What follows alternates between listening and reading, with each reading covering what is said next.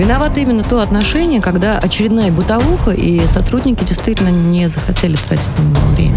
Вопрос пофигизма, тотального да. пофигизма к исполнению своих обязанностей. Да, да. И надо, чтобы каленым железом прям отпечаталось у них, что бить нельзя, пытать нельзя. Ева, если каленым железом бить нельзя, это тоже нет. Нет, я имею в виду правозащитники защищают совершенно разных, разных людей, людей, да. Это Но важно. говорят про это в СМИ, когда кто-то да. узнавает. Программа «Правозащитники» с Екатериной Рейферт, Евой Меркачевой и Александром Хуруджи. Всем здравствуйте, это программа «Правозащитники». Ее можно слушать в эфире «Радио Спутник», а можно смотреть на YouTube-канале «Радио Спутник». Подключайтесь к трансляции, оставляйте свои комментарии. Ну и э, в студии сегодня правозащитник, заместитель председателя коллегии адвокатов «Бастион защита», пресс-секретарь профсоюза адвокатов России, профсоюза арбитражных управляющих Екатерина Рейферт. Екатерина, здравствуйте. Здравствуйте, здравствуйте, дорогие слушатели, здравствуйте, наши зрители на Ютубе. Кстати, Кирилл, можно на Ютубе в чатик писать вопросы, и мы да. их зачитываем и да. даже отвечаем. А также еще в студии «Радио Спутник» член Совета при президенте России по развитию гражданского общества и правам человека Ева Меркачева. Ева Михайловна, здравствуйте. Здравствуйте. Рада всех слышать. Надеюсь, нас будут смотреть, читать и обязательно будут писать нам. Да, безусловно. Очень, очень ждем активности от нашей аудитории. И аудио аудитории, и видео аудитории. Ну и, конечно же, а, к сожалению, не лично, но на связи правозащитник, предприниматель, глава комитета по правозащите партии «Новые люди» Александр Хуруджи. Александр Александрович, здравствуйте. Здравствуйте. Сан Саныч, привет. Привет, привет всем. Екатерина, с вашей истории начнем. Ну, что с моей истории начнем? Давайте тогда сама интро Давайте. себе сделаю. А, в общем и целом история такая вот, э, она а, с национальным колоритом. Дело в том, что в Москве грабят под видом соцработника бабушку 38 года рождения, ветерана. А, значит, уносит у нее из квартиры 400 тысяч рублей. Ну и вроде бы все понятно, и вроде бы даже на Ютубе страшное видео выходит. Вот, мол, там гастарбайтер под видом домораб... Э, соцработника пришел, бабушку ограбил. А, негодяйка, значит, какая. Но, как ни странно, а, арестовывают а, женщину, которая... Это все происходит в Москве. Арестовывают женщину, а, молдаванку, по фамилии, значит, Гась, зовут ее Мальвина, которая в данный момент вот совершения преступления находилась в Тульской области. Адвокат недоумевает. Как так получается, да? То есть абсолютно уверен в ее невиновности. Она объясняет, говорит, слушайте, я работала, я не 45 лет, я там ни разу не привлекалась. Ну как же так получается-то? Я даже в Москве не была. Начинают искать доказательства. А, находится, значит, адвокат едет туда на место, находит видеозапись, как это, а, значит, Мальвина Гася приходит в магазин Дикси, и все на видео видно, и все на видео, значит, понятно, что она покупает, и они там накрывали поминальный стол. Вы думаете, для суда это явилось хоть каким-то аргументом? Конечно же нет, конечно же нет. Делали экспертизу лица, я видела лично эти фотографии, я почему так вот возмущена этим кейсом, потому что проблема на самом деле а, не одиночны. Не одиночны. Это проблема их а, сейчас вот таких вот прецедентов очень много и к нам обращается. Это вот э, прецедент, по которому уже а, вынесли приговор для экспертизы. Экспертизу делал вот 70-летний очень уважаемый эксперт. Фотографию предоставили, где очень похожая, действительно, не русская женщина, замотана в платок а, большей половины лица. И как там можно было кого-то распознать, вообще совершенно непонятно. А, гражданка Гайс в суде сидит ровно в той же одежде, в которой на видео магазин Дикси заходила, э, совершенно не в Москве, ровно в это же время. Э, аргументы адвоката э, суд принимает очень частично. Вот, эксперта не вызывает, экспертизу принимает как данность.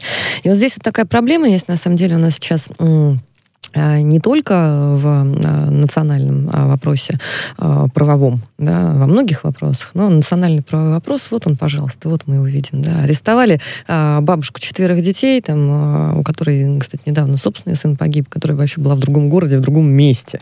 Арестовали, осудили на три года, и все И, в общем-то, ну и так сойдет, да. Из э, любопытного, э, я недавно сама сталкивалась с прецедентом, когда, значит, э, гости Российской Федерации изо всех сил пытались изобразить жертв, например. И мы имеем сейчас полярную позицию. С одной стороны, есть множество разных всяких национальностей. Таджики, молдаване, узбеки. Вот я очень хорошо ко всем отношусь, кстати. Сразу дисклеймером обложусь, да, свои отношения обозначу. Которые волею судеб или отдельных сотрудников правоохранительных органов а, как один мне сотрудник вот сказал, э, комментируя вот эту вот э, историю, значит, э, из тех, кто в ней участвовал, а они все на одно лицо. Да? Попадают вот в такие вот ситуации, в которых особо никто разбираться даже не хочет. С другой стороны, есть тенденция, есть тенденция, она уже наметилась, это называется позиция жертвы когда а, действительно совершается какая-то э, злодейская история, какое-то злодеяние и правонарушение, и при этом, а, значит, э, гости Российской Федерации а, изо всех сил изображают э, униженных, оскорбленных, ущемленных. Я вот То пытаюсь... есть, да, а с, а с третьей да. стороны есть, есть сотрудники правоохранительных органов, которые, в общем-то, очень оперативно какие-то вот делают странные экспертизы, и, к сожалению, вот в адрес иногородних иностранных граждан, но не, не рассматривают, не рассматривают. Катя, а как же твоя хваленая цифровизация? Вот ты же говорила, вот чем больше будет везде камер, чем больше будет все вот оснащено, тем меньше будет ошибок суда и следствия, Ева будет ясно предельно. Ева Михайловна, не моя хваленая цифровизация упирается в ваш любимый Ева Михайловна человеческий фактор, а. где добрые, ответственные, замечательные люди, э, которые, значит, работают с цифрой, э, совершают умышленные или, может быть, быть неумышленно, такие вот очень человеческие поступки и ошибки. Эм, нам, конечно, очень бы хотелось всем, чтобы за такие вещи после этого приходило раскаяние тоже человеческое, и правовое тоже, и, может, реабилитация, да. Но вот я Екатерина, но из того, что вы, мне, что, что вы нам адвоката. рассказываете, у меня первый вопрос возникает к судье. Почему не признается, не принимается, не приглашается, вернее, эксперт, Знаете, да. И так далее и тому подобное. Знаете, да. А, Возникает я... вопрос, это какая-то систематическая проблема или вот или конкретный судья боится? А это вот общее отношение. Вы знаете, у нас когда проблемный сектор какой-то э, в СМИ выходит уже, да, э, это значит, что у нас есть две полярные позиции. И со всех сторон все, конечно же, не виноваты, и со всех сторон все, конечно же, э, самые правые. Э, Малин, кстати, сидела в СИЗО э, где-то год, не жаловалась, терпеливо Это ждала. Мощно. И действительно, она, она, она утверждает, что она не виновата. Вот невиновный человек сидит и ждет. И с ним поступают несправедливо, а он сидит и ждет. А, я а, очень а, сильно удивилась нескольким нестыковкам в деле, а, потому что вот этот вот адвокат Романов, значит, ездил, изымал видео из, значит, магазина, куда в Тульской области заходила гражданка Гась. И следствие ровно там через полгода берет свидетельские показания у нового директора, у которого никто ничего не брал, который никто ничего не знает, зачем-то нового человека, который даже в ситуации не участвовал, вызывают в суд. И наблюдать вот такие вот вещи, такие самоделки, это, конечно, достаточно противно для человека, который, в принципе, юридическую, юридическую конструкцию понимает. Да? Угу. Это такая вот комедия абсурда, но я так понимаю, что просто кем-то было принято внутреннее решение, что вот гражданка ГАЗ никто заниматься особо не будет, и никому особо это не будет интересно. Сейчас ей предстоит апелляция. Посмотрим, что будет в апелляции, потому что, конечно, Мосгор а, более серьезно относится к таким вещам. Хотелось бы а, видеть а, пристальное внимание и избежать подхода, вот они все на одно лицо или и так сойдет. Александр Александрович, а вы что думаете об этой истории? Я думаю, что с учетом того, сколько людей находится э, в СИЗО сейчас, которые просто не в состоянии себя защитить, все невиновные, но порой сидят и ждут, ждут чуда. И тот пример, который Екатерина привела, он показателен. Дело в том, что я встречал уже случай, когда людей лишали прав, при том, что он находился за границей в этот момент – в данном случае человек находился в другом городе. И, казалось бы, все очевидно, но наша флеш-правосудие, которое так называют адвокаты многие, порой не находит в себе сил, даже принимая решение о судьбе человека, просто прочесть документ, и просто изучить материалы дела, которые лежат на столе. Сан Саныч, вот скажи мне, пожалуйста, как ты считаешь? Судей, Александр все превращается в конвейер. Как, вот, как ты считаешь, да, вот человек был в другом городе, вообще в другом месте. Как так получается, что суд закрывает на это глаза, изо всех сил э, делает вид, что не видит, как э, следствие пытается там непонятных, вообще не относящихся к делу людей включить, и дает человеку вот этому три года? Я такое видел, только по более жесткому делу. Человека обвиняли в убийстве, он э, находился вообще в другом городе, и были съемки видеокамер с вокзала. И когда их начали изымать и увидели профиль, надо было другую э, съемку совершенно вот рядом, ближе, чтобы видно было четко его лицо, а не только автомобиль. И так долго следователи изымали, что стерлись данные. В результате их не удалось восстановить, и человека осудили, потому что э, фактически только в Конституции прописано, презумпция невиновности, но по факту презумпции невиновности нет. По факту человеку приходится доказывать, что он не верблюд, что он не виноват. Абсолютно угу. верно. Абсолютно верно. С нами на связи еще адвокат Дмитрий Романов. Дмитрий, здравствуйте. Здравствуйте, Дмитрий. Слышите ли Добрый вечер, всех Дмитрий. привет. Добрый, Добрый вечер. вечер. Да, привет, Дмитрий. А, Дим, скажи, пожалуйста, а вот а, как ты считаешь, сейчас будет Мосгор, сейчас будет апелляция, да? Я знаю, что ты а, лично ездил, я знаю, как ты доставал а, доказательства, и я знаю твое отношение к делу, а, и к подзащитной, к самой. А, скажи, пожалуйста, чего вы ждете с а, Гаси от апелляции? Вот она вот простая, обычная женщина, да, которая работала там на посадке цветов, а, молдаванка опять же, да, совершенно не приспособленный человек вот к таким вот инсинуациям. А, чего она ожидает? Есть еще какая-то надежда или, нет? А, честно говоря, очень хочется верить э, то, что вот это абсурдное решение по-другому назвать не могу, а было принято только лишь на а, стадии суда первой инстанции. Очень надеюсь, что Мосгорсуд, услышав все наши доводы, их рассмотрит так, как а, должен был сделать суд первой инстанции, изучит все доказательства, и нам не придется искать правды в вышестоящих инстанциях. Я надеюсь, что все-таки а, суд апелляционной инстанции отнесется к делу подобающим образом. Ну, на хотелось бы, деле, а, Дмитрий, Дмитрий, а вопрос, а вот а, как вы считаете, если бы на месте а, Мальвины Гась а, была бы, например, какая-нибудь а, инстаблогерша Лариса Пупкина, было бы другое отношение вот к этому делу или нет, или все то же самое было бы? А, здесь затрудняюсь сказать, возможно, что было бы другое, вероятнее всего. Хотелось бы отметить, что при допросе оперативника суде, который непосредственно осуществлял задержание моей подзащитной, а я ему задавал вопрос, как так получилось, что именно моя подзащитная оказалась э, подозреваемой, обвиняемой и впоследствии подсудимой. Как вы вообще на нее вышли? Я задал так, и что? вопрос. И что ответили? Сказал мне, что очень много лиц а, данной национальности у нас а, в ориентировках, а, в розыске. И э, когда я задал вопрос, как все-таки именно газ а, попал в поле вашего зрения, он ответил, что это секретная информация, я не могу ее раскрывать, у нас есть источник, я не могу его раскрыть. А я правильно понимаю, что а, по, по, по, по вашим данным, Дмитрий, оперативники приезжали на место и всячески а, пытались объяснить свидетелям, что в суд ходить не надо? А, да, был такой момент со слов как раз-таки тех лиц, которых мы планировали а, привлечь в качестве свидетелей в уголовное дело, которые бы подтвердили, что она действительно работала в тот день, это было около четырех человек а, запланировано.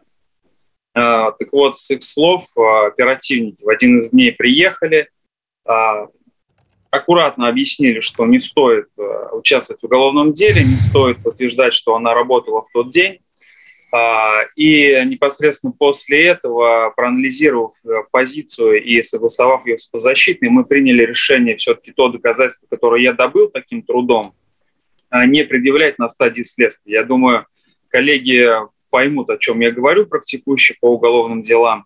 А, я имею в виду, что если раньше времени предъявить то или иное доказательство, следствие будет, у него будет, во-первых, больше времени, во-вторых, больше Контрмеры. пространство да. для маневра, Согласен, правильно, чтобы правильно. обыграть э, ту или иную ситуацию, которая пытается продавить сторона защиты. Поэтому мы э, очень терпеливо с подзащитной дождались суда и надеялись на то, что в суде уже у следствия не будет никаких э, и, Дима, как-то да, буднично, буднично вы говорите. Ну вот, ну да, мы не рассчитывали на суд первой инстанции, наверное, больше на апелляцию, что привычно уже, да, что вот так суд первой инстанции себя ведет. К сожалению, а, если говорить э, о практике уголовной, действительно так и есть. Не хочет суд ругаться с местной прокуратурой, к сожалению. А суд апелляционной инстанции более а, так скажем, а, широко смотрит на уголовное дело. А Конституционный суд еще лучше рассматривает уголовные дела, но все-таки хочется верить, что суд, Мосгорсуд, суд апелляционной инстанции отнесется к делу так, как подобает. Еще да, такой спасибо, момент. Спасибо, Дим, спасибо. Вкратце. Спасибо большое, Дмитрий. Мы желаем удачи вам, собственно, в да, апелляции. Спасибо. Дмитрий Романов, адвокат, был с нами на прямой связи. А Екатери... Э, Ева Михайловна, да, теперь да, к да. вашей истории про иноагентов. Да, Очень это много... тема большая. Вот мы сейчас разбирали тему частную такую. Да. А... Ну, почему частную, Ева Михайловна? А, а Ты знаешь, дан... вот частных таких тем сколько Конечно. по стране прецедентов? Согласна полностью. Я просто хочу сказать... Национальный вопрос у нас вообще остро стоит вот, вот с обеих сторон. Это однозначно. И, кстати, вот недавно новость, которая меня лично тоже потрясла, когда в одном из подмосковных городов а, городские власти заключили договор, и в качестве дружинников стали ходить чеченцы, чеченские охранники, сотрудники ЧОП. Очень много по этому поводу было слухов, доводов и за, и против. Люди говорили, что вот что это за безобразие. Да, наверное, им стоило обратиться в Федерацию какого-нибудь спорта, Федерации вот. спорта разного в последнее Но время Это национальный вопрос, который действительно стоит очень остро. Сейчас э, речь даже не о национальном вопросе, а речь о межгосударственных, я бы сказала, делах и вопросах, потому что мы все знаем, что был принят закон об иноагентах. Должны сказать справедливости ради, что он, по сути, калька подобного закона, который существует в Америке, например, и в других странах. А, но мы, конечно, не ожидали, с какой скоростью будут появляться все новые и новые иноагенты, люди с этим статусом. И особенно, конечно, мы стали переживать по поводу того, что а, в статусе иноагента физических лиц стали выступать журналисты, простые журналисты. И вот мы, когда просматриваем этот список, а он все время пополняется, мы видим знакомые лица. И вот, например, в новом а, перечне уже я увидела несколько людей, которых прекрасно знала. Ну, например, Лиза Маятная, которая работала в «Комсомольской правде», работала в «Московском комсомольце», в газете «РУ», в других известных российских изданиях, которых вряд ли можно заподозрить в том, что они какие-то, не знаю, не такие, да, что они там какую-то странную политику проводят. Нет, это наши отечественные российские издания. Но вот она перешла на «Радио Свобода», и, видимо, ее наказали за это, за то, что она ушла, так сказать, от э, отечественного, так сказать, контента, да, я даже не знаю, как это назвать. Или скопом, когда «Радио Свобода» признавали иноагентом. Вот не непонятно. Вот видите, в чем большая проблема? В том, что люди зачастую вообще не знают, что стало основанием для того, чтобы именно их признали иноагентов. А, и в связи с этим мы, например, комиссия по правам человека комиссия при, э, при СПЧ, она нас называется комиссия по правам человека в информационной сфере, а мы выпустили даже соответствующее заявление. Вот э, что мы просим? Мы у Минюста просим, э, чтобы нам рассказали, да, на каком все-таки основании, что происходит, дали разъяснение по поводу вот признания ряда журналистов российских физических лиц иноагентами, и мы понимаем, что вот те люди, которые вошли, на наш взгляд, они не занимаются ни политикой, а известны исключительно как профессионалы своего дела, работавшие в разные разное время в разных российских изданиях. И включение их в список иностранных агентов фактически лишает их возможности выполнять свой профессиональный долг, как на нынешних местах работы, так и впоследствии в иных изданиях. Вот мы говорим, что фактически под угрозой оказались все журналисты, которые когда-либо публиковались или публикуются в зарубежных изданиях или в изданиях с иностранным финансированием. Получается, вот человек опубликовался где-то, ему прислали гонорар, он, может быть, даже не знал, что гонорар причитается. Но вот ему прислали его, и все. А это может повлечь за собой единственное последствие изоляция, изоляция вообще российской журналистики, невозможности донести свою позицию нигде, кроме российских изданий. По сути, это, а, я считаю, давление на свободу слова. Это очень нехорошая тенденция. Я вот хочу сейчас привести вам конкретный пример а, с издателем. Он в свое время был издателем нескольких крупных изданий в регионе, который был признан иностранным агентом по смешной просто по, смешному, по смешной истории ему вменили то, что он получил 4000 гонорар за публикацию колонки, которую никто не хотел публиковать, и ее публиковали на, в, в издании, которое тоже как раз относится к Радио Свобода. Но давайте мы его подключим, пусть он расскажет свой путь в иноагенты, свой путь в шпионы, я не знаю, как еще сказать. Пусть, пусть Денис скажет, Камалякин, да. Денис да. Камалякин. Главный что... редактор издания «Псковская губерния». Оставим на связи. Денис, здравствуйте. Денис, здравствуйте. Добрый вечер, коллеги, добрый вечер, Ева. Вот я как раз сегодня в руках держу э, письмо от э, э, Елизаветы, которая прислала мне согласие на вступление в ООО как бы инагент, потому что она как иностранный агент тоже должна теперь создать э, юрлицо на территории Российской Федерации. Вот она к нам будет присоединяться. Какой ужас. Что касается меня, да, что касается меня, я в общем-то, у нас всегда было крамольное издание, основное издание, в котором я работал, это Псковская губерния, оно всегда государством считалось там, не просто независимым, а оппозиционным, поэтому я, в принципе, находился под ударом. Но мы, например, были издателями МК в Пскове, э, и долгое время, в общем, ну, старались э, делать такое действительно не оппозиционное, а независимое издание, которое дает разные точки зрения.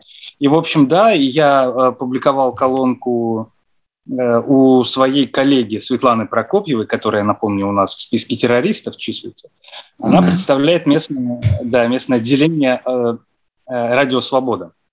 И она попросила меня конкретно написать. Это не то, что никто не хотел публиковать. Я мог опубликовать это у себя в губернии, Псковской губернии. Она попросила просто на более широкую аудиторию осветить а, такие подложные публичные слушания по поводу строительства химзавода под Псковом, а, завод «Титан Полимер», у которого действительно очень сложный путь и очень сложная история э, того, что они строят. В общем, я написал, да, видимо, я получил гонорар, э, как говорит э, Минюст и Министерство иностранных дел, в размере 4000 рублей – и меня включили в этот список э, иностранных агентов. Вот насколько я понимаю по тому, э, из кого сейчас состоит Кстати, список, вот, Денис, я... прошу прощения, что вас перебью. Вот э, э, и то, о чем Ева Михайловна говорила по поводу странности этого закона. Мы по закону обязаны сказать, что вы, Денис Камалягин, иностранный агент, и находитесь в эфире «Радио Спутник», чтобы все все понимали. Да, чтобы Зачем я понимали. это делаю, я не знаю. Да,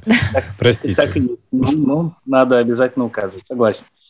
Вот. И э, я так понимаю, что я единственный пока в этом списке, кто не работает официально в иностранной организации. Я просто получил за разовое сотрудничество в виде колонки вот эти 4000 рублей. Ну и вот так. Я не скажу, что я убиваюсь от этого, но... Денис, я скажу, что Денис такую сделал интересную акцию. Что он сделал? Он разослал а, самым известным чиновникам Псковской губернии, среди них депутаты, губернатор, мэр. Разослал небольшие суммы, там по 100 рублей, кому-то 80, там по-разному их оценил. А зачем он это сделал? Сделал это с такой целью, чтобы потом, когда он будет писать отчет, он там указал, кому он послал деньги, чтобы эти лица в дальнейшем имели тоже проблемы с законом, как имел, как имеет сейчас проблему он. А, это имело продолжение. Денис, Денис, это, это спам, это скам. Это, это на самом деле, я считаю, ну, что это хорошая акция. что это троллинг. Да, да, это троллинг, а, но у Дениса потом проблемы возникли в связи с этим, правильно, Денис? Ему чуть не вменили взятку должностным лицам. А, Денис, да, расскажите да. про эту историю сумасшедшую, просто сумасшедшую. Ну, один москвич, зритель телеканала «Дождь», увидел э, мой, мою беседу с коллегами э, с телеканала, где я рассказал об этом и о том, э, вот это важная деталь, что вот те лица, которым я разослал деньги, они по новым поправкам э, в закон о СМИ э, имеют э, статус лиц, аффилированных с иностранными агентами, и, по идее, вот в нынешней избирательной кампании они должны это указывать в своих агитационных материалах. Естественно, пока никто у нас это не делает, но они хотя бы оппозицию не заставляют. Слушайте, а мне очень интересно, вот. если просто иностранное издание берет и перепечатывает статью вот какого угодно нашего, значит, журналиста. И шлет все, гонорар, он... да, шлет ему гонорар И засылает ему один шекель. Это все, это, это он, все, он агент? Да, да. Катя, я Если говорю, это все ужасно на, на самом деле. Даже хуже, чем ты думаешь. Да, по, формально, по закону, да. Но, понимаете, мы, допустим, в суде с Минюстом, я спрашивал, а вот там э, куча других людей, вы как бы их-то включаете? Они говорят, ну мы работаем-то, в общем-то, в Ну это правовая порядке. коллизия. Так, в заявительном да. порядке, да, это вообще прекрасно. Хотят принять. То есть, на самом деле... Да, у нас на самом деле еще здесь, здесь Ага, ну давай, давай тебя послушаем, Александр, да, тут и там где-то далеко. А, а Владимир Соловьев, он точно не иноге? Ты, я, я сейчас знала, что ты это сейчас, Саша, скажешь, и уже пишешь, а, значит, перепечатываешь статью Владимира Соловьева а, куда-нибудь, э, да, в рамках социальной акции и отправляешь э, какую-то сумму. Вы знаете, на самом деле, этот закон об иноагентах еще породил институт довольно старый, который нам известен, но сейчас он как бы возрождается. Это институт доносчиков. Некие люди, которые совершенно не имеют отношения... гражданин гражданин, который уже два издания, по-моему, сумел так. Ну, есть много. Есть какие-то люди, которые совершенно даже непонятно, почему их интересует там судьба того или иного журналиста, того или иного издания, но они пишут свои доносы, и Минюст берет под козырек, и вот, опять же, по очень, я считаю, странным причинам включает в этот перечень иноагентов. Но мне кажется, вот режим оспаривания просто не работает подобной политики, потому Его что человек нет. должен же иметь какую-то возможность оправдаться Процедура в конце концов. выхода из реестра физических лиц иностранных агентов на а это, это очень важно и очень животрепещуще. Денис, спасибо вам большое. Денис спасибо Камалягин, главный редактор издания «Псковская губерния» и на агент был с нами на прямой связи. Мы вернемся спасибо. через, э, спасибо, Денис, через несколько минут после новостей, спасибо. и Екатерина расскажет еще одну очень занятную историю. Защитники. Радио «Спутник». Новости студии Ольга Дубровина. Здравствуйте. Россия и США на встрече в Женеве обсудили создание рабочих групп по вопросам стратегической стабильности. Взаимопонимания по этой теме пока нет, но Москва не драматизирует ситуацию, сообщил журналистам замминистра иностранных дел Сергей Рябков, который возглавил делегацию страны на консультациях. По его словам, Россия надеется, что вопрос будет решен на разумной и обоюдоприемлемой основе. Также, по словам Рябкова, в Женеве обсуждались вопросы, связанные с кибербезопасностью. В этой теме американцы стараются выделить только проблему вымогательств, игнорируя озабоченности России, отметил дипломат. Он выразил надежду, что диалог с США по кибербезопасности станет регулярным. Прокуратура и полиция Кёльна начали расследование в связи с гибелью людей при взрыве на химпредприятии в Ливеркузене, сообщается в совместном пресс-релизе правоохранителей. В документе отмечается, что основанием для расследования является гибель двоих человек, при этом руководство предприятия считает, что пятеро пропавших без вести после взрыва скорее всего, погибли. Тем не менее, правоохранители подчеркивают, что доступ на место ЧП пока ограничен, приоритетным остается поиск людей. Вся операция экстренных служб на месте взрыва может занять еще несколько дней. Мощный взрыв прогремел накануне утром на заводе по сжиганию опасных отходов. Израиль проводит исследование эффективности третьей дозы вакцины Pfizer из-за снижения эффекта вакцинации, сообщил РИА Новости профессор Афек Арнон из медицинского центра Шиба Отель Хашомер. Он отметил, что Израиль рано начал э, прививать население, и сейчас количество антител у граждан снижается. Исследования пройдут в три этапа на разных возрастных группах с учетом состояния здоровья пациентов, заявил Арнон. Эффективность применяемой в Израиле вакцины в последние недели снизилась до 39% при предотвращении заражения и до 91% в предотвращении тяжелого течения заболевания, сообщают СМИ со ссылкой на Минздрав. Эстония отправила Украине более 50 тысяч доз вакцины AstraZeneca в рамках гуманитарной помощи, сообщила пресс-служба МИД. По данным ведомства, отправленный препарат будет в основном использован для вакцинации военнослужащих резерва украинской армии. Всего же Эстония пожертвует Киеву 200 тысяч доз вакцины. Великобритания со 2 августа отменяет 10-дневный обязательный карантин для привитых пассажиров, прибывающих из США и Евросоюза, написал в Твиттере глава Минтранса Грант Шапс. Он уточнил, что послабления касаются тех, кто привился вакцинами, одобренными американским и европейским регуляторами. Вместо карантина им достаточно сдать один ПЦР-тест до поездки и еще один после прибытия.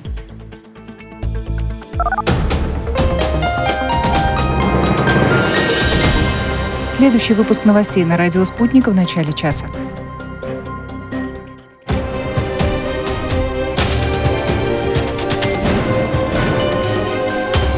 Радио «Спутник».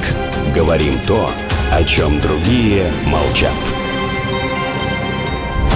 Виновато именно то отношение, когда очередная бытовуха, и сотрудники действительно не захотели тратить на него время.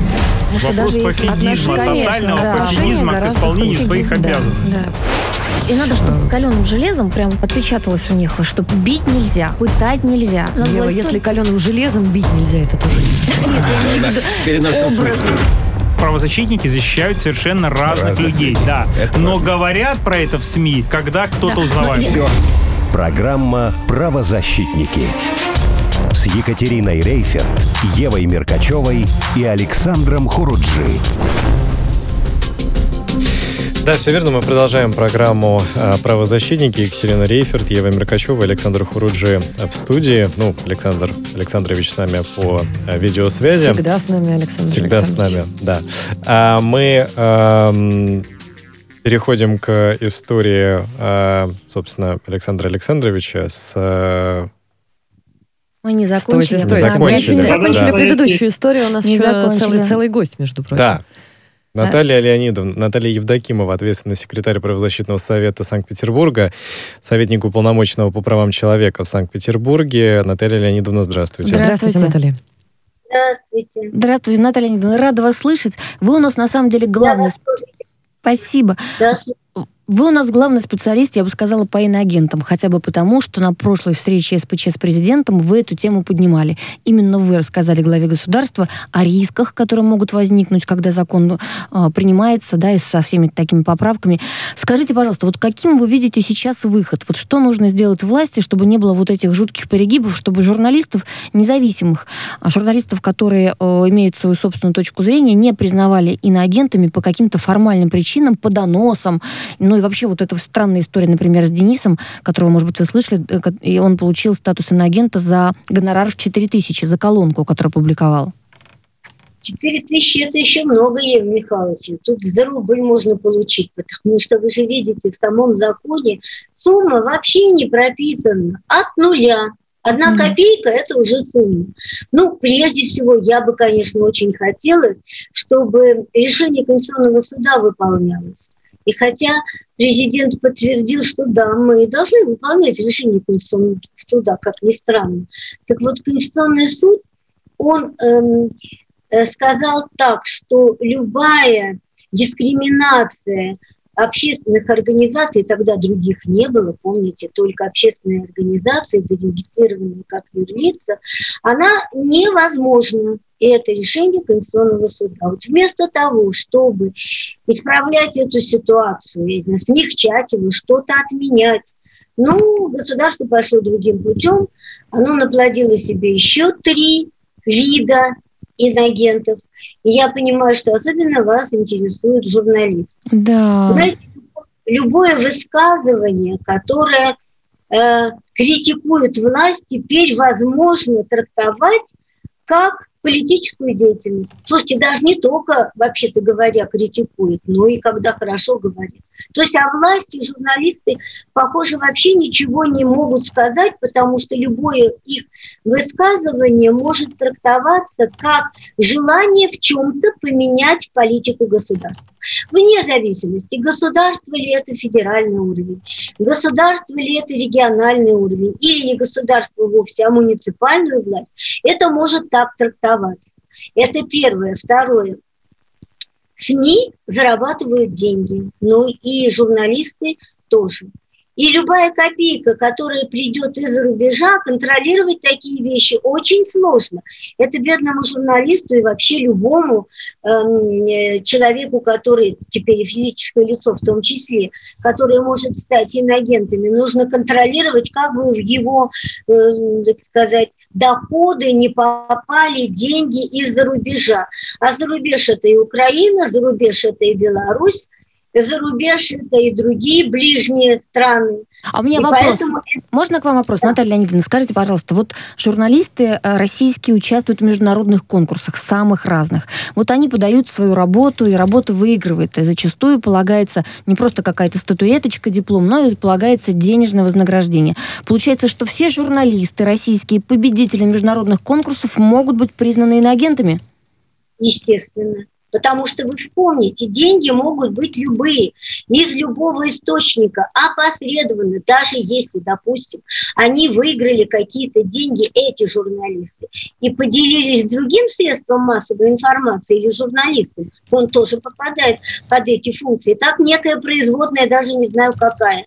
То есть передача денег от одного иностранного агента другой организации влечет э, значит, э, действие того, что ее может, может наш Минюст признать иностранным агентом и так далее. Вот об этом я как раз и пыталась сказать президенту. Понимаете, вот этот закон, который сейчас распространяется на физические лица, незарегистрированные организации, то есть движения фактически, э, СМИ, как физические лица, так и э, юридические лица. Любая деятельность с включением международных организаций может быть таким образом трактована. Я ему даже привела пример. Вот есть петербургский диалог. Петербургский диалог собирает вокруг себя как наши организации, так и э, немецкие. Когда мы собираемся в Зуме, слава богу, чат не видит. Наталья Леонидовна. Наталья Леонидовна. вы с нами? Пропали. Пропали. Вот, я, я кажется, слышу. Ладно. Наталья Леонидовна, да. нет, нет с вами, к сожалению, к сожалению связи. связи. Но мы Но... поняли уже, про да. что она говорит. Да, речь о том, что на самом деле вот даже там техническое обеспечение, наверное, принадлежит, может быть, какой-то одной фирме, она может быть немецкая, если мы говорим про российско-немецкий диалог. Ну и, собственно, наверное, все, кто там вышел на связь, они типа иноагенты ну, да. фактически. Ну, это понятно, что это абсурд, и можно дойти вообще до чего угодно в этом деле, но нам сейчас, мне кажется, как раз надо бить тревогу, потому что сегодня вот признали одних, завтра признают других, а потом кого-то под ставят, а потом доносчиков все больше и больше будет, будет у нас появляться. Вот это вот страшно, конечно. Или вы вообще получим историю, когда будут только одни информагентства, и пусть люди дальше сами узнают, что в мире и, происходит. И, да, у нас будут тогда процветать просто фейковые новости, и иначе мы вообще не сможем понимать, что вообще творится в нашей стране. Ну что, я считаю, что тема важная, хорошо, что мы ее обсудили. Спасибо всем. Наталья Евдокимова была с нами на связи, ответственный секретарь правозащитного совета Санкт-Петербурга, советник уполномоченного правам человека в Санкт-Петербурге, Петербурге. А мы, Александр Александрович, к вашей теме переходим. Да, здравствуйте. Тема, конечно, у нас та еще острая, которая касается миллионов, не побоюсь этого слова, граждан России, прежде всего тех, кто является должниками.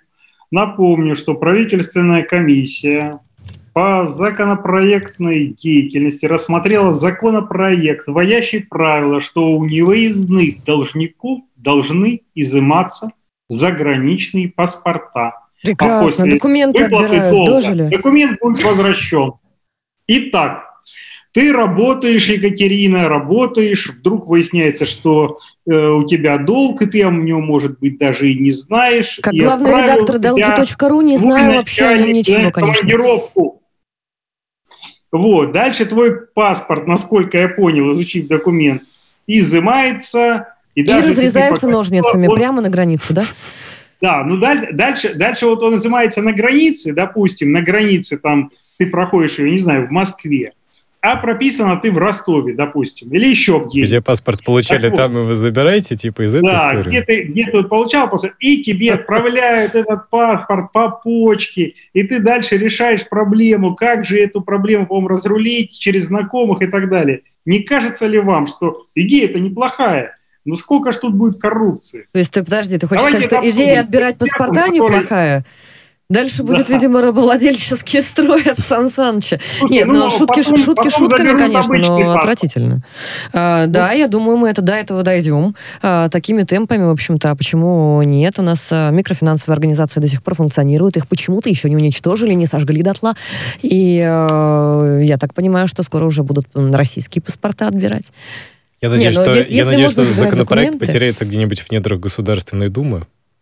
Да, как, как бывает с многими пусть, пусть это случится. Я думаю, что надо у эксперта спросить, потому что у нас э, сегодня в эфире эксперт, который знает все, что происходит в Государственной Думе и какие законопроекты готовятся. Да. Давайте представим. Да. Владимир Груздев. Все, все, что происходит в Государственной Думе, это страшно звучит.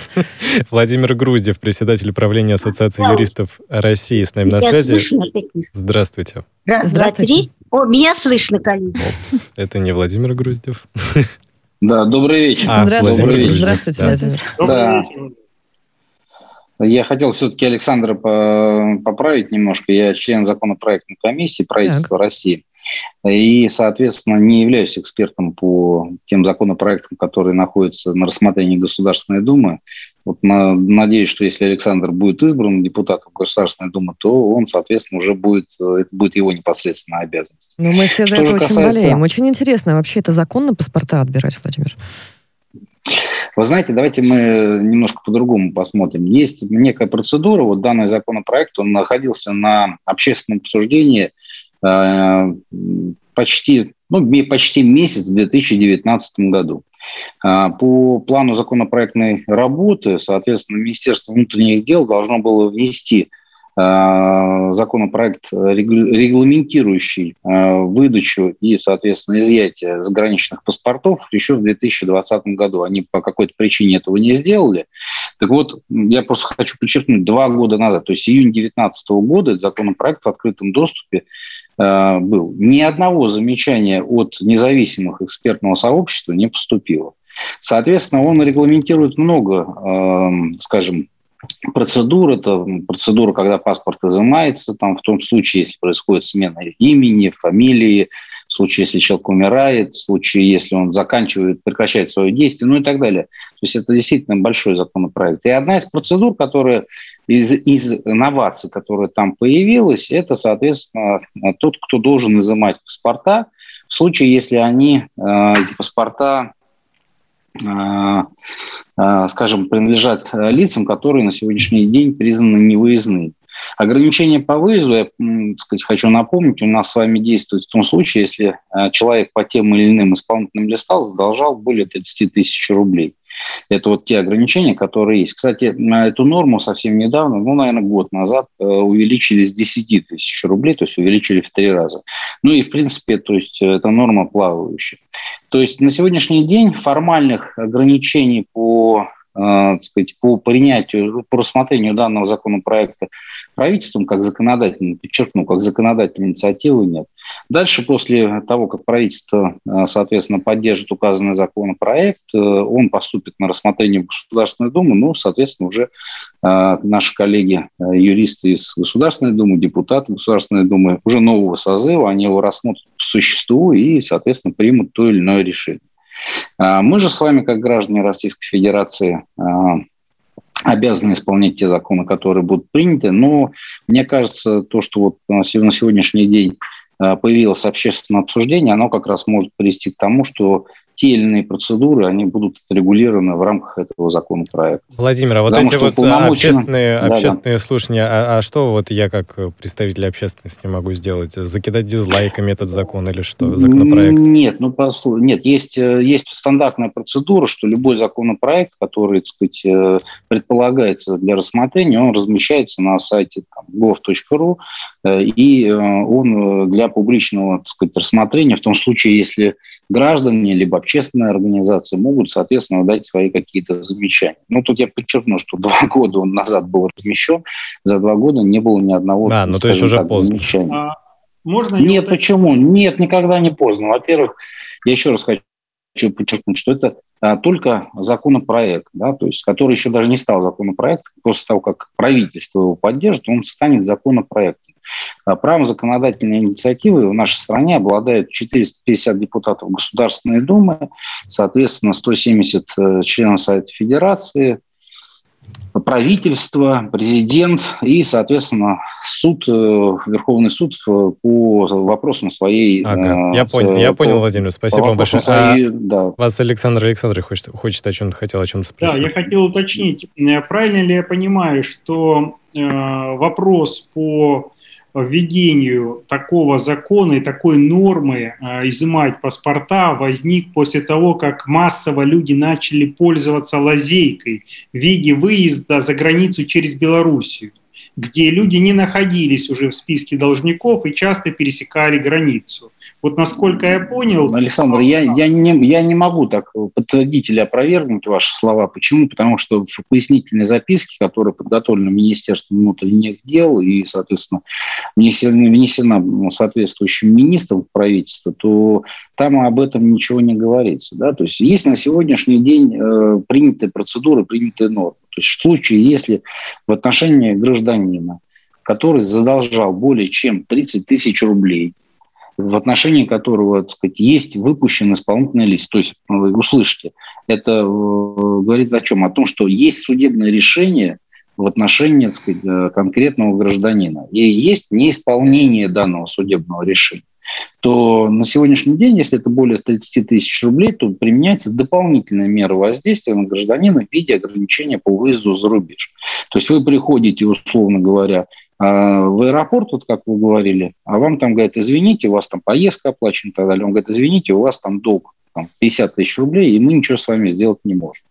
А, э, как раз законопроект вот здесь, э, он частично защищает права граждан. Почему? Потому что если решение о, об изъятии паспорта, то есть оно должно происходить вместе с принятием решения об ограничении по выезду, и производит его судебный пристав исполнителя, сегодня, так сказать, это дознаватели службы принудительного э, исполнения, принудительного исполнения, они обязаны вас поставить в известность, что такое решение принято.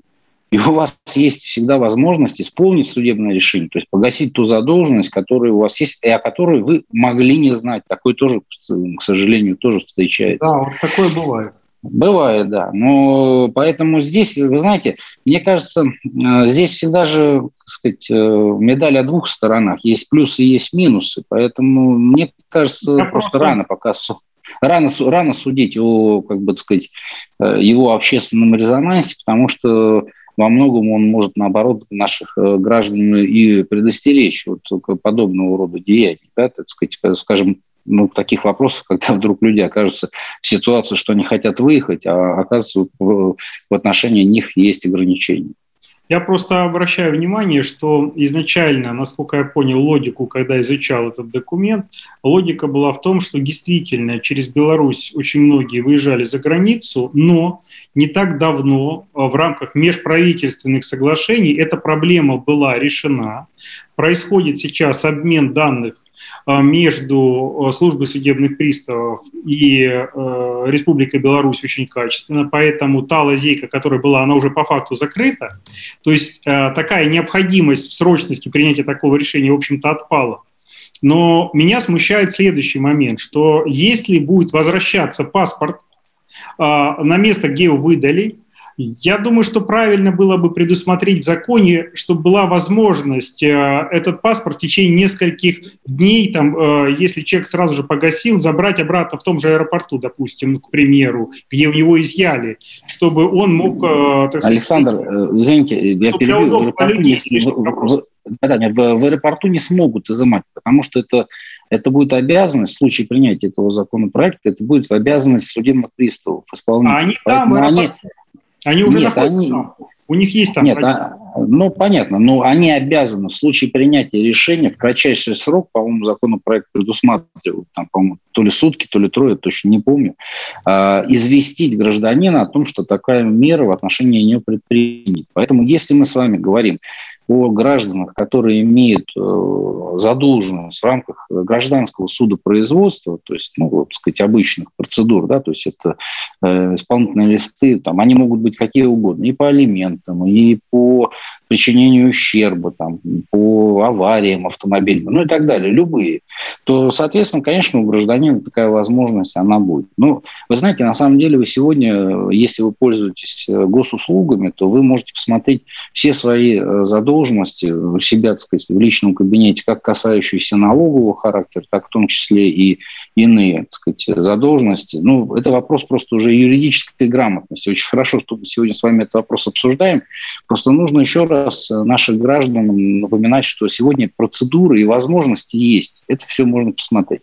Что же касается той процедуры, о которой вы говорите, конечно, наверное, и мне кажется, вот сейчас идет избирательная кампания, начинается избирательная кампания депутатов Государственной Думы, предлагают оформить как наказан избирателей, вот моим и вот наших коллег, которые находятся в студии, и вам, Александр, что в случае, если вы будете избраны депутатом Государственной Думы, и вы начнете работать над данным законопроектом, чтобы вы, соответственно, более четко прописали процедуру, что у человека должно быть там 5 или 10 рабочих дней для добровольного исполнения судебного решения, для того, чтобы у него там паспорт не изымали. Вот, ну, то есть это уже кажется, это, это воп... вопрос уже будущих. Спасибо вам большое, Владимир. Владимир Груздев, председатель правления Ассоциации юристов России. Спасибо, спасибо вам. Прямой связи. Да. Спасибо. Спасибо вам большое за то, что вы обсуждаете спасибо, важный спасибо, вопрос. Владимир, огромное спасибо. Да. Спасибо. Ну что, спасибо. патриотично у нас сегодня. То паспорта отбирают, то, значит... То а, иноагентами Иноагентами ни в чем, да, незамеченных журналистов клеймят. На самом деле, я бы хотела сегодня еще одну тему кратенько поднять, так под конец эфира. Тоже патриотичную. Касается она, конечно же, нашего Крыма. А, я э, наблюдаю за историей Виктории Ровенс, Ровенской. А, в Крыму ее, значит, то в тюрьму сажают, то возвращают на домашний арест, издеваются над человеком как хотят. А, ситуация а, интересная. Осенью, значит, мы с коллегами-правозащитниками все это мероприятие наблюдали. И вот сегодня, сегодня а, снова к ней вернулись. Делом по Крыму почему-то занималась, занимались сотрудники МВД, а не Следственного комитета. В чем фишка? В период с августа 2017 года по настоящее время группа лиц по предварительному сговору, сговору в отношении резидента Российской Федерации господина Александрова совершен ряд преступлений, приведших к, к выбытию из его владения в пользу резидента внимания Украины э, недвижимости, расположенной в приграничной зоне. В чем, а, значит, эта игра заключается? А, продать земельный участок, ну, это как вот э, юрист комментирует это все мероприятие, резидентам Украины, Российской Федерации, российской компании за бросовую стоимость. Затем устроить а, спор между резидентом Украины и фактическим продавцом, значит, а, по поводу законности продажи этого участка. А, и хозяйственный спор, инициированный в отношении российского покупателя, перевернуть в уголовное дело по поводу спорной сделки, которая рассматривается в арбитражном суде. Далее из уголовного дела вытаскивают материалы, касающиеся госрегистратора. И я дело видела, я смотрела, у меня есть скриншоты, на самом деле очень интересно, потому что несчастная женщина изо всех сил сопротивлялась, и э, сами же оперативники эти материалы в дело добавили. То есть она отказывается регистрировать сделку, на нее оказывается всяческое давление руководством, сделка регистрирует. Схема старая как мир. Но, э, по, по сути, вот эти ушлые граждане мошенническим путем э, криминализировали состав, Виктория Ровенская, у которой остался сын, а, между прочим, один, а, оказалась за решеткой. А наши украинские интересанты таким образом незаконно приобрели право на крымскую землю. Ребята, ну что же это такое? Ну когда в Крыму начнет вообще действовать а, закон Российской Федерации?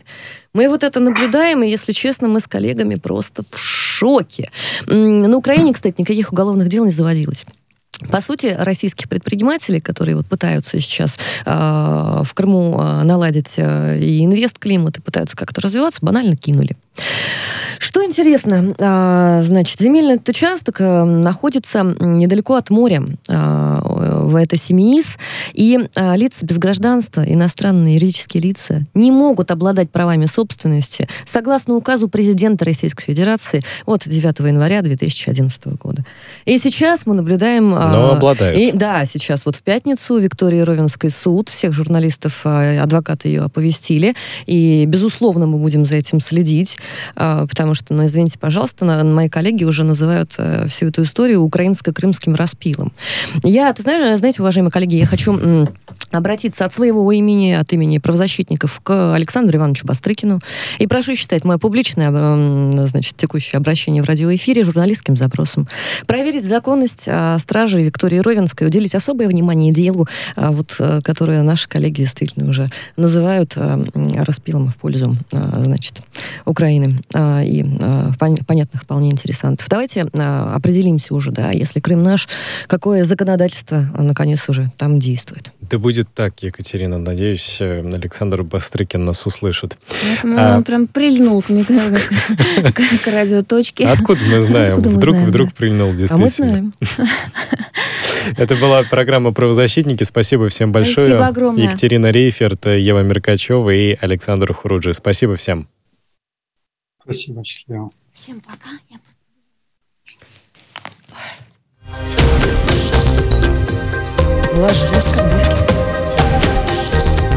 Вы слушаете «Радио Спутник».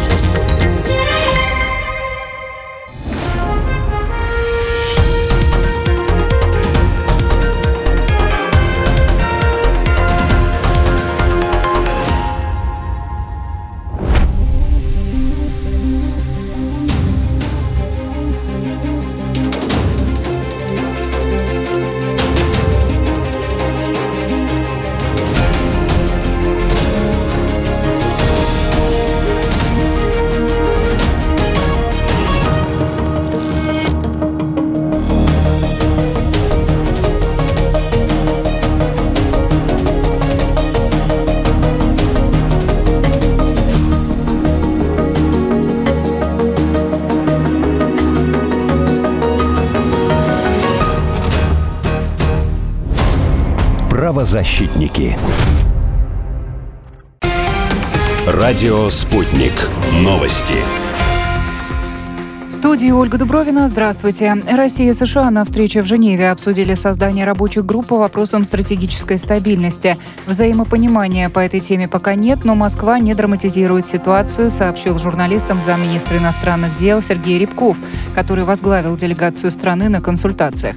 По его словам, Россия надеется, что вопрос будет решен на разумной и обоюдоприемлемой основе.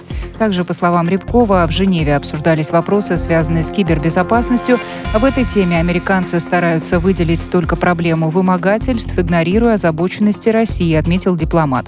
Он выразил надежду, что диалог с США по кибербезопасности станет регулярным. Прокуратура и полиция Кёльна начали расследование в связи с гибелью людей при взрыве на химпредприятии в Ливеркузене, сообщается в совместном пресс-релизе правоохранителей.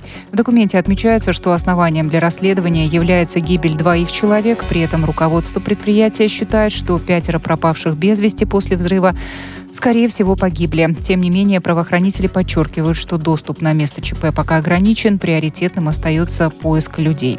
Вся операция экстренных служб на месте взрыва может занять еще несколько дней. Мощный взрыв прогремел накануне утром на заводе по сжиганию опасных отходов.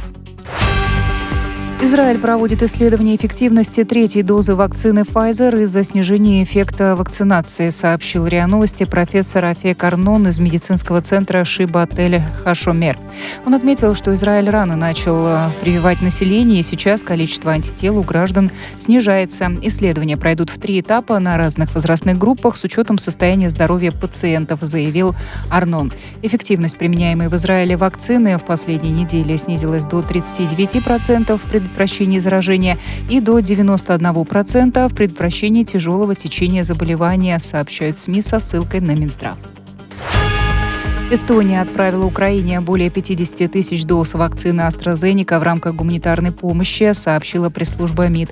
По данным ведомства, отправленный препарат будет в основном использован для вакцинации военнослужащих резерва украинской армии.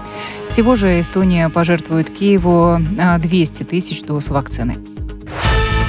Великобритания со 2 августа отменяет 10-дневный обязательный карантин для привитых пассажиров, прибывающих из США и Евросоюза, написал в Твиттере глава Минтранса Грант Шапс.